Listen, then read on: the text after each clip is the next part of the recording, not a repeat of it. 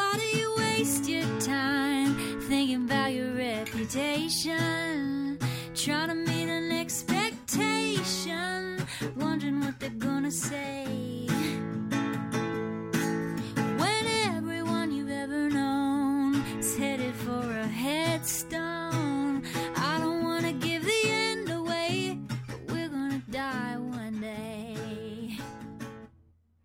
That's the great Carsie Blanton, ladies and gentlemen, the acoustic version of her song Smoke Alarm, which she performed just for me, just for this special podcast. You're listening to the first uh, episode of Talking Out My Ass with Dr. Christopher Ryan. Yes, welcome. Uh, this is a work in progress, uh, as you'll soon see. I've got um, different ideas for how this is going to play out.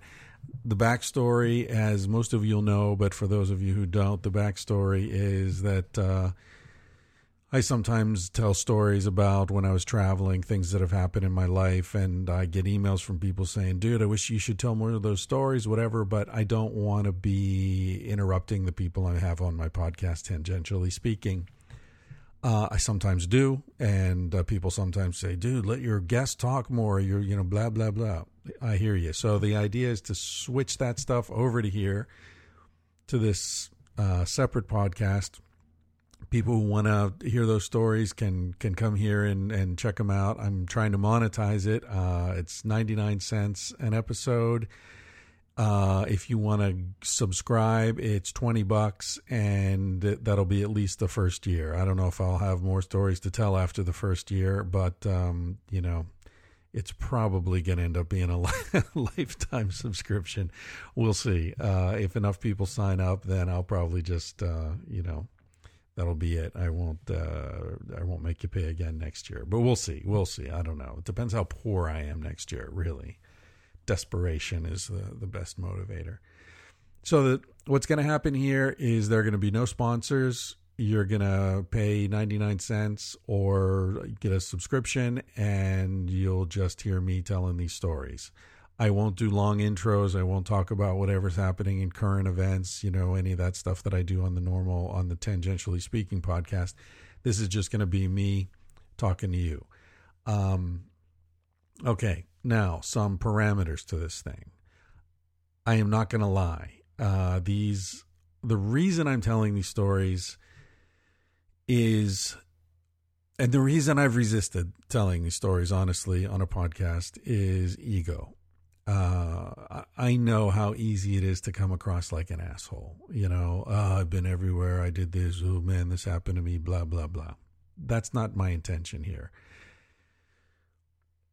honestly, I'm doing this for two reasons. Well, maybe three reasons. Uh, one is so many people over the years have said to me, "Chris, you got to write these things down. You got to, you know, you got to record these, preserve them somehow." Um, not because I'm such a great storyteller, not because I'm such an interesting guy, but because the world has I don't know how to say this, but it seems to me that the world has opened up in a way and shown me things that showed me things that that I've been very very fortunate to see. I've had experiences that are honestly kind of mind blowing. Uh, they blew my mind, and and sometimes when I tell the stories, they blow other people's minds. So there's a responsibility to the experience itself uh, and a corollary to that, that that also ties into the ego thing is that if you're gonna respect these stories, you're gonna respect these experiences and and the gifts that the universe has bestowed, you don't bullshit about it. You don't lie, you don't make shit up, you don't exaggerate because that undercuts the whole fucking purpose of this, right? If if I'm to lie, then why bother? Uh, because then I'm doing it. Then it's about ego. Then it's about performing for you. It's about getting admiration or whatever. That isn't what this is. All right. This is um, something I'm doing out of respect for my friends and family and people I've never met that have sent me emails saying, oh, you know, what would you say? I get a lot of emails from young guys asking me what to do. How should I marry this woman? Should I leave her? Should I go to college? Should I go to grad school? Should I quit this job? Should I go travel? What do you think? And I never really know what to say, but I understand why they're asking me because they they have some respect for the experiences that I've had, um, mainly by dropping everything and traveling around the world for 15, 20 years, whatever it was and I, I have respect for that as well. And I don't consider that to be, uh, you know, me. I, I, I see it as something that exists outside me. And so that's what this is. This is trying to be respectful to those experiences and to, to what I learned along the way and to share it with people who want it. People who don't want it, people who listen to Tangentially Speaking and say, oh, fuck, I'm tired of listening to that guy talk about himself. Well, you know, don't, don't, uh, don't sign up for this because that'll just really ruin your fucking day. Um, okay, so here's my vow to you no lies, no bullshit in these stories I'm about to tell you, except a couple of exceptions. One, unintentional confusion. I'm 52 years old right now. A lot of these things happened to me, believe it or not, 30 years ago, 20 years ago, 15 years ago. Uh, and I'm aware, having uh, done a fair bit of research in psychology, of how the brain tends to smooth corners and add a little color here and there, completely unintentionally. Now, what I'm telling you is, to the best of my recollection, exactly what happened. In many of these situations, there are witnesses. So there are people I'm still friends with who were there at the time, and they'll know if I'm if I'm full of shit.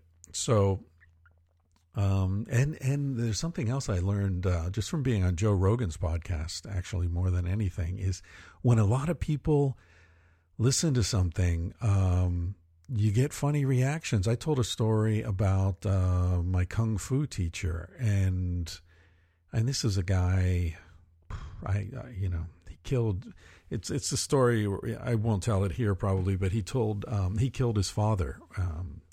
When I was 15. This was the guy who was teaching me kung fu.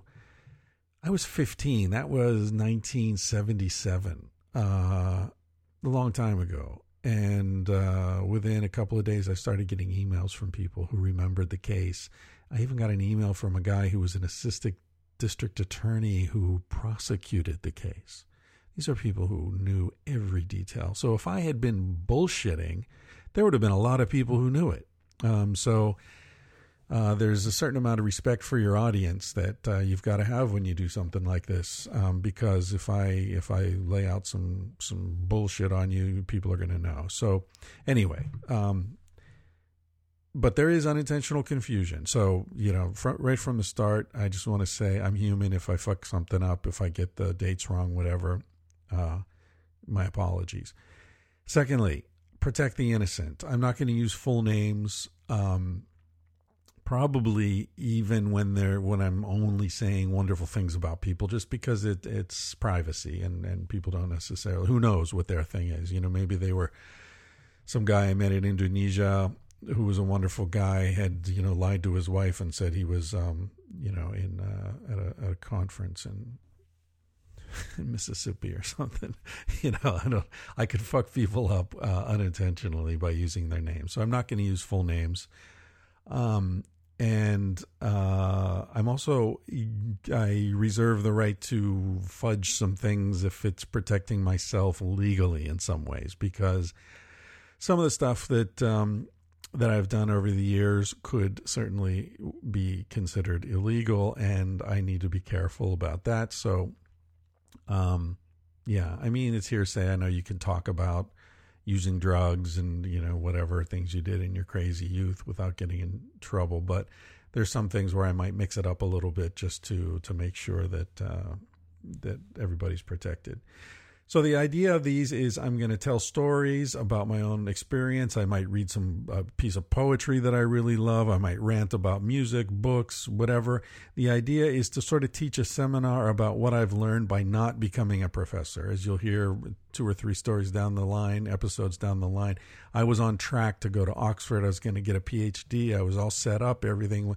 I was going to be a tenured literature professor by the time I was 30 and that all went off the rails somewhere between New York and Alaska. and um, I'll tell you all about that down the way a little bit. But my life took a very different path. And so the idea is to try to uh, to distill some of what I've learned over the years by not going to grad school when I was 22 and instead setting off to float around the world and see what happened to me because um, a lot did happen.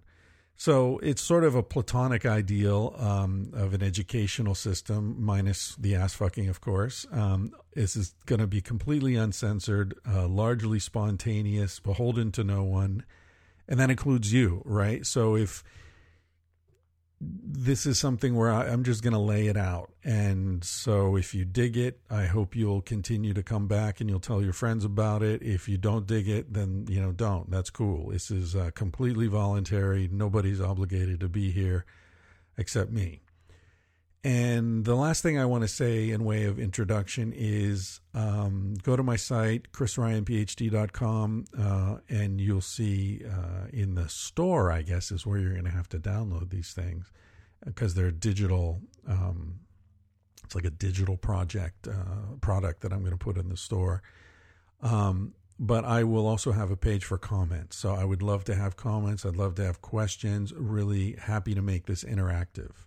Um, we'll figure out maybe there's a way to set up a forum or something. I'm not really sure how all that kind of stuff works, but if this thing gets rolling along, then uh, people will come out of the woodwork and help us set up a forum and do it'll expand and, and grow organically. So that's what I'm I'm hoping happens. All right. I think that's all the introduction we need. Today I'm going to tell a story um, oh, another thing about structure. The, these are going to be largely chronological. So I'm going to start right now telling uh, telling you about my uh, sort of the end of my high school uh, career, and then it'll be a little bit about college, and then Alaska, and then we'll be off. Um, I'm not going to talk about childhood. You know, I, I might go back and talk a little bit about some crazy shit that happened previously to what I'm starting today. But generally, the idea is to to be uh, relatively chronological. Uh, there will be a flow from one episode to the next. Some of the same characters, same people I met along the way uh, will will appear in different episodes and there might be some jumping around um, thematically. So, for example, if um, you know, if I'm talking about uh, you know when I almost died in Alaska, well, I might talk also about when I almost died in India, and then I almost died here, and I almost died there. I mean, there's a there's a link between those experiences.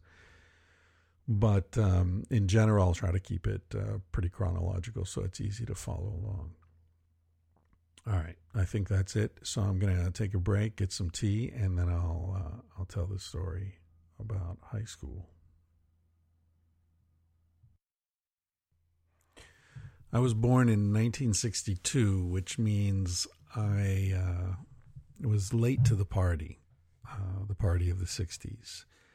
Uh, I was old enough to see that people were having a really good time, and uh, I remember staying at my aunt's place um, in Pennsylvania, and they had this uh, stream of interesting characters who would come by. And you know, I was maybe eight years old, so it's 1970.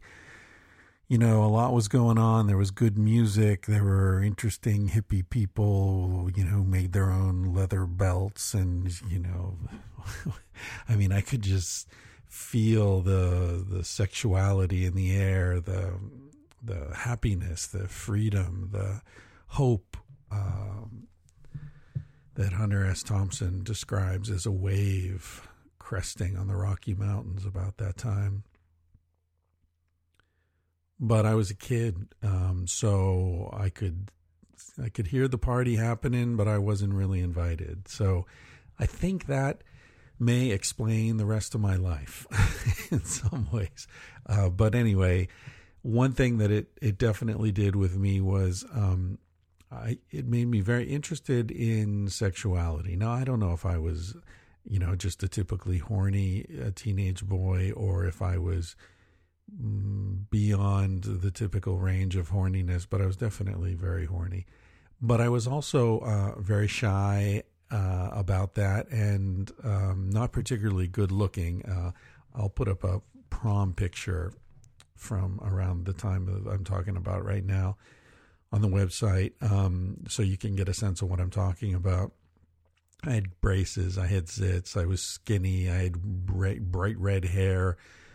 Um, you know, I was not uh, a particularly good looking 15 year old. And so I hooked up with this girl and we we we went out. I was going to say we were together. We went out um, for I think it was about two years. She was a year older than me, and uh, so she went to college um, when I was still in high school. And essentially, what happened was she, you know, nature took its course. She went to college and left me, and I was heartbroken. And when I say heartbroken, I mean I was wearing sunglasses 24 hours a day for months. I didn't give a shit about anything. This was the time I was supposed to be um, writing up applications to colleges and you know thinking about my future. And all I could think was that my future would be bereft of love. That I would never find love again. I, love. Now, here's the thing. Am I really talking about love? No, I'm talking about sex. I'm talking about you're 15, 16 years old. Here's a girl who fucks you. You think that's love. Um, I don't want to sound judgmental, but I think a lot of men go through their entire lives never really making the distinction, never understanding the distinction between someone who is willing to fuck you and someone who loves you. Which is why so many guys fall in love with hookers, right? I mean, it even gets confused in a massage, a typical massage. You, know, we we lose the distinction between someone who's touching us with some sort of care and that feels like sex or love or you know all these things get merged together in the male mind i think this is because we live in such an impoverished society when it comes to sexuality and uh, and physical affection that anything that is even vaguely similar gets thrown into that category because we're so desperate for it. Like someone eating, you know, a plastic steak just because it looks like food. Anyway, I uh, I was with this this woman, this girl, she went away to college. I was bereft. I was heartbroken. And yeah, I did pathetic things like calling her mother and trying to convince her mother that she should convince her daughter to come back with me. And it was terrible. And I remember my father taking me for a ride in the car, which was uh, sort of the family tradition when, when you had to have a serious talk, you'd go for a ride in the car, which is interesting because it you know, it um, removes the possibility of sustained eye contact. I'm not sure whether that's a good thing or a bad thing. But anyway, my dad took me for a ride in the car, and I can remember him saying to me, Look, the one thing you can never, ever lose, let yourself surrender, is self respect. And of course, that is the one thing I had surrendered. I was completely without any self respect. I was so desperate. And, and, you know, this is the curse of youth, right? That you think everything is forever, every happiness is an eternal happiness. So it's also the blessing of youth. And every disappointment is an eternal disappointment. And, uh, and all pain will be eternal because you haven't experienced the sequence. You haven't experienced the beginnings and the ends and the beginnings and the ends and the beginnings and the ends so that next time there's a beginning, you know the end is right around the corner for better or worse. Uh, so I had that first love, and um, I thought that was the only love. I thought uh, I would never find another, and so I was pathetic and ridiculous. And uh, at the time, my parents had moved to another town. I was, it's kind of, I won't go into all the details, but my family moved a lot when I was a kid, and I, I had gone to school my freshman year in high school in uh, Beaver Falls, Pennsylvania, north of Pittsburgh. Then we moved to Connecticut, Fairfield, Connecticut, and I went there for a couple of years. And then uh, in the summer before my last year in high school, my parents, um, my dad got a job in upstate New York, about a five hour drive from where I lived in Connecticut. And they moved up there, and the deal was that I was going to stay in Connecticut, live with a, a friend and his family, so that I could finish high school with all my friends that I had, people I'd become friends with in Connecticut. So that was the plan.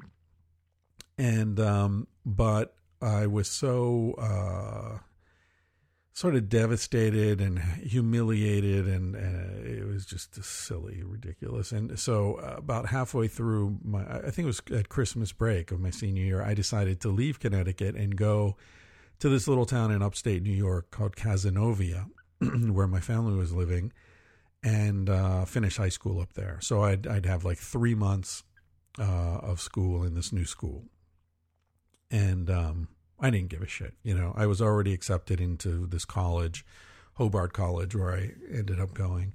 I didn't, I don't think I even got around to filling out the applications for most of the schools that I was thinking of going to. I s- sort of had a long shot at getting into some Ivy League schools. Um, Cornell was the only one I really took a swing at, and that got fucked up because when I went in for the interview, there was this the person who was supposed to interview me was this super hot, smoking like Amerasian mixed race woman, probably 27 years old, and I just couldn't talk. I just couldn't talk, you know. So there should be some ethical prohibition on sending super hot 27 year old women in to interview 18 year old aspiring Cornell students, but that's that's neither here nor there.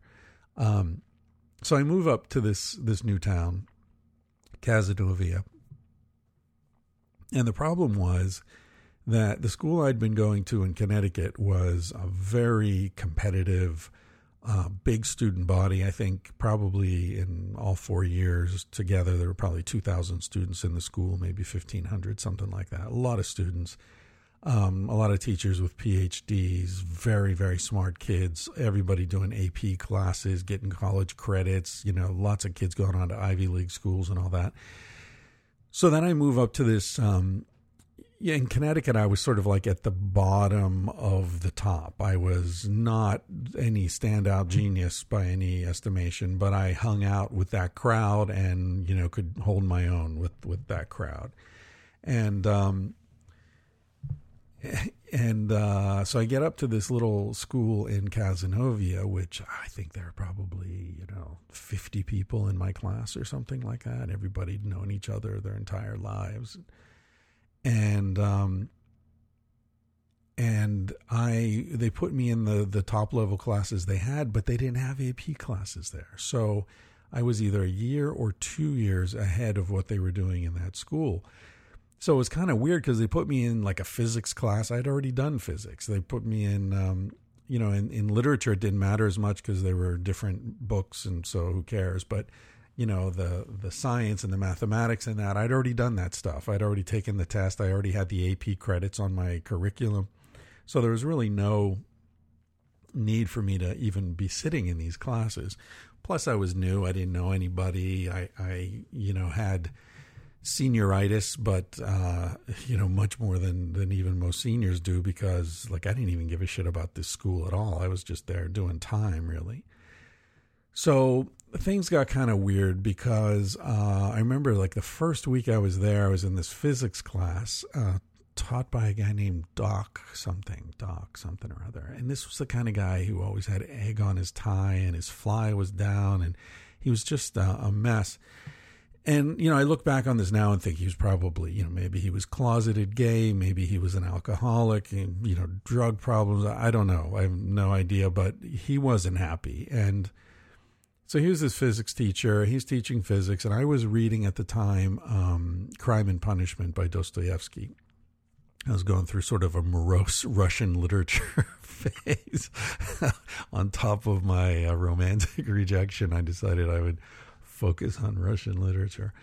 And uh, so I was reading uh, Crime and Punishment, and this guy was talking and, you know, doing his physics. And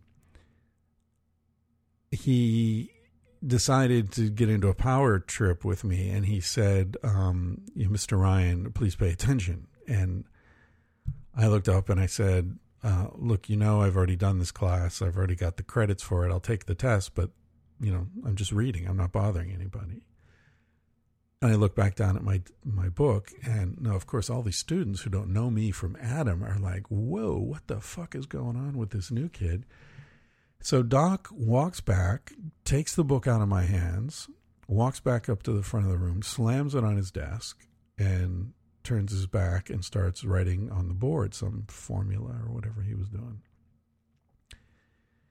So I got up, I walked to the front of the room, picked up my book, walked back to my desk, sat down, and started pretending to read. Obviously, I was too nervous to actually read, but I was staring at the pages of the book. and the next thing I heard was the sound of Doc um, breaking into tears and running, crying from the room. So, uh, welcome to Cazenovia. That was my introduction to the school. A few minutes later, one of the uh, assistant principals came to get me. Um, at I, I should mention that a little, maybe a month or so, or a few weeks before I arrived in Cazenovia, the principal had quit, and um, now the school was being run by the two assistant principals.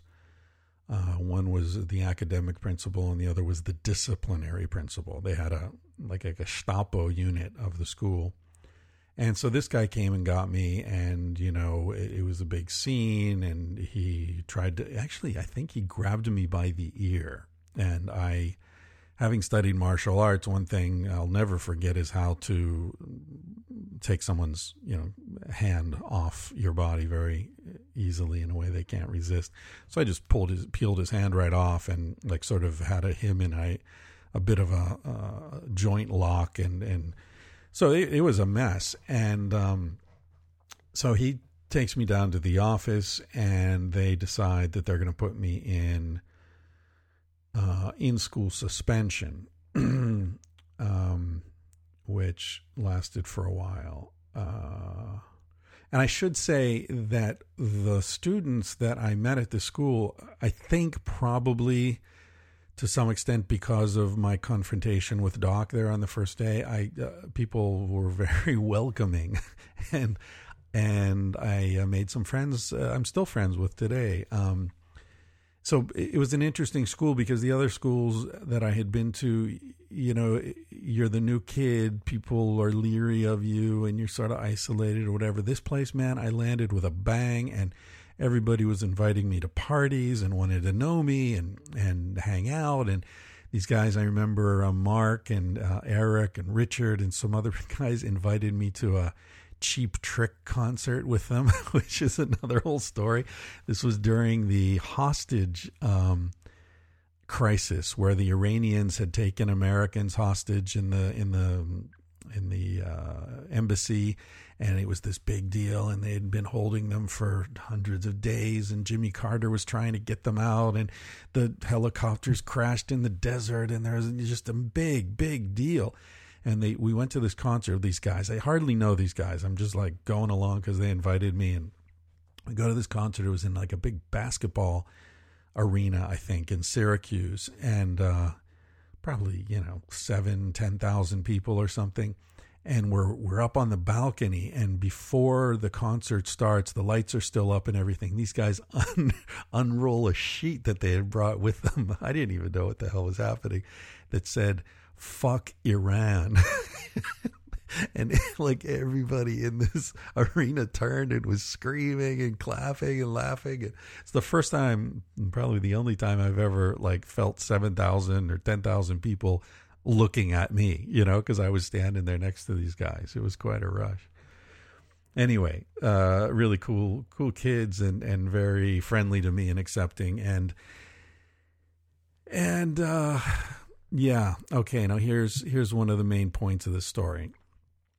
Alicia, who was the hottest, sweetest woman in this school, uh,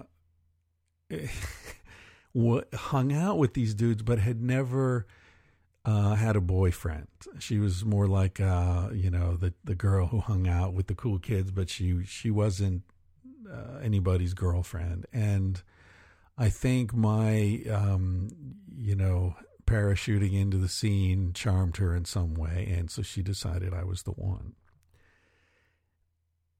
Now, Alicia, compared to the woman I had been heartbroken by in Connecticut, is like comparing Salma Hayek to. Um, I don't want to be cruel. Let's just say Alicia was far, far, far better for me. yeah, I, she's half Cuban, lovely, beautiful, beautiful girl, and just everything a 16 or 17 year old boy could possibly dream of. Let's let's try to be discreet here. Um, so, what was the lesson I learned there? Uh, the lesson I learned there was to never fight for love. I know that sounds wrong. I know it sounds unromantic and it goes against so much of what we're taught. But I got to say that in my experience, love is something that lives and dies of its own accords, and fighting for it is like fighting for rain or fighting for sun to come up earlier or winter to come sooner. It's not going to work. You're just spinning your wheels, you're wasting your time, and you're distracting yourself from what's really important. And, uh,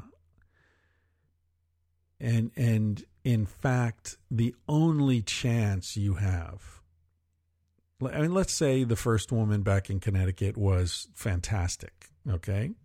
Not the case, at least not fantastic for me. But let's say she was. Let's say she really was the perfect woman for me. Not that such a thing exists, but okay, let's pretend. The only chance you've got of getting her to change her mind is to do what my father was trying to say to me, which is demonstrate self respect before everything else. In other words, she wants to leave okay, you say, good luck. I'll never I'll never stop loving you. I'll never stop caring about you and I'll always be here to help you if you need it. But okay, you know, you don't love me, you don't want to be with me. I respect that. Sayonara. That's all you can do. That's your best chance of having her turn around. Having the new guy put his foot in it and having her look back and say, "Damn, he never would have done that. He never would have said something that stupid. He wouldn't chase me around desperately trying to convince me of this or that because he doesn't need to, because he's got the strength. The theme that comes up again and again in these experiences is that danger is attracted to fear, failure is attracted to insecurity. And we've got it backwards. We think that we feel fear because the world is a dangerous place. Well, listen, the world is a dangerous place and it's not a dangerous place. It just depends on the path you take through it. Life is full of failures, full of successes, full of pain, full of pleasure. It's full of everything. It just depends what you're focusing on. It depends how you're framing these experiences. So, what I learned in that very important transition from Fairfield, Connecticut to Cazenovia, New York was if a woman doesn't want to be with me, I'm going to move on. I'm not going to chase her. I'm not going to beg. I'm not going to even feel any worse than I really absolutely have to because the fact is that every door that closes, another one opens. And that's true. It's certainly true in romantic stuff. Anyway, so I hooked up with Alicia. Life was great. Everything was wonderful. Had these really good friends, and um, and they put me in in school suspension. So I'm so it was great because I could just sit in there and read my Russian literature. I think I finally sort of gave up the Russian literature when things started getting really good with Alicia. I think I might have moved on to something a little less wintry.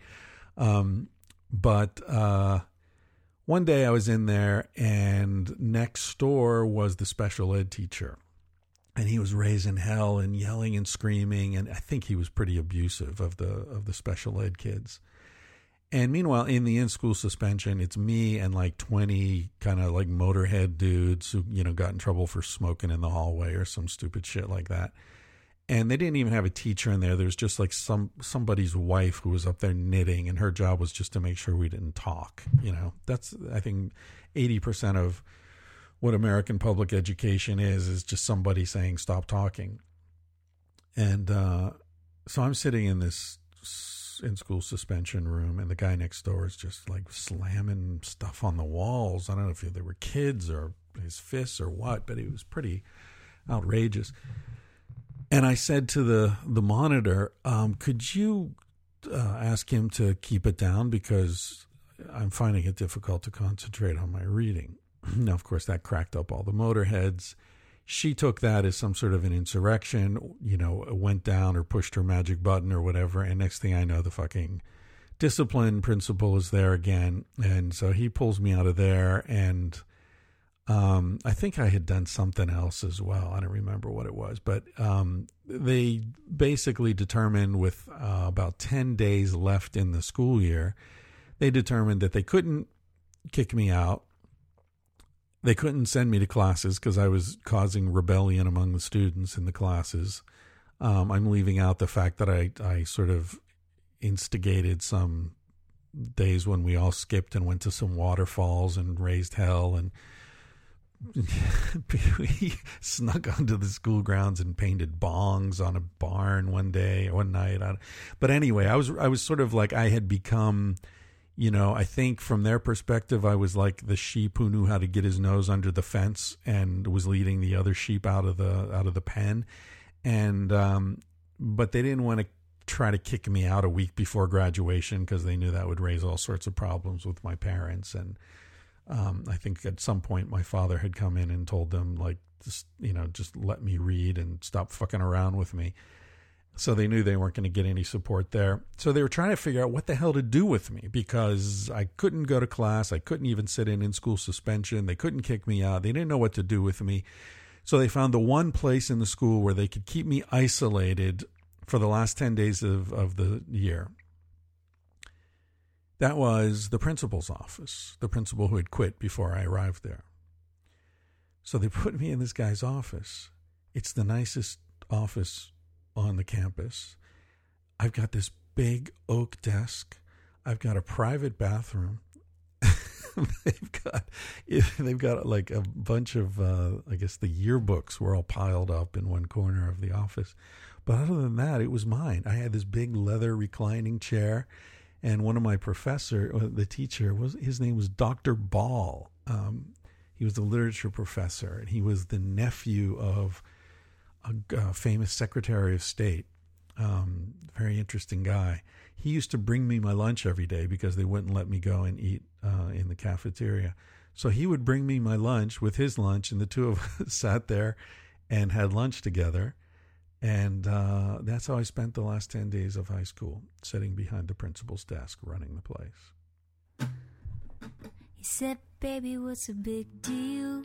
Feel what you want to feel. Say what you wanna say. You're gonna die one day. For example, I could kiss you just because I want to. what's the difference if you turn away? I'm gonna die one day. Why do you waste your time thinking about your reputation? Trying to meet an expectation wondering what they're gonna say.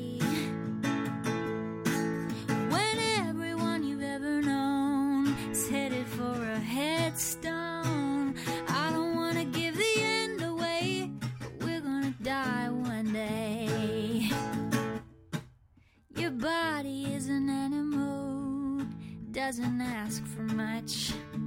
A little music and a soft touch. Why don't you let it out to play? Your heart is in a bird cage, singing in your chest.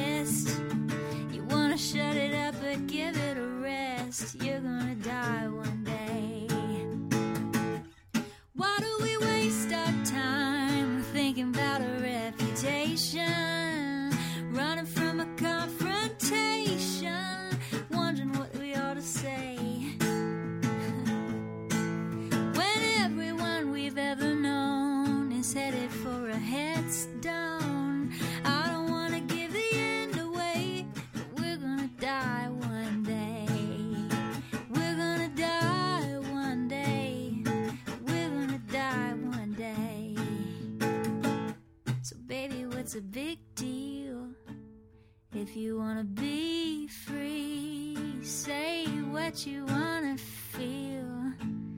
Spend the night with me. I'm gonna take you up in my arms. And if we must go down, we'll go singing to the smoke alarms. We'll dance into the ground.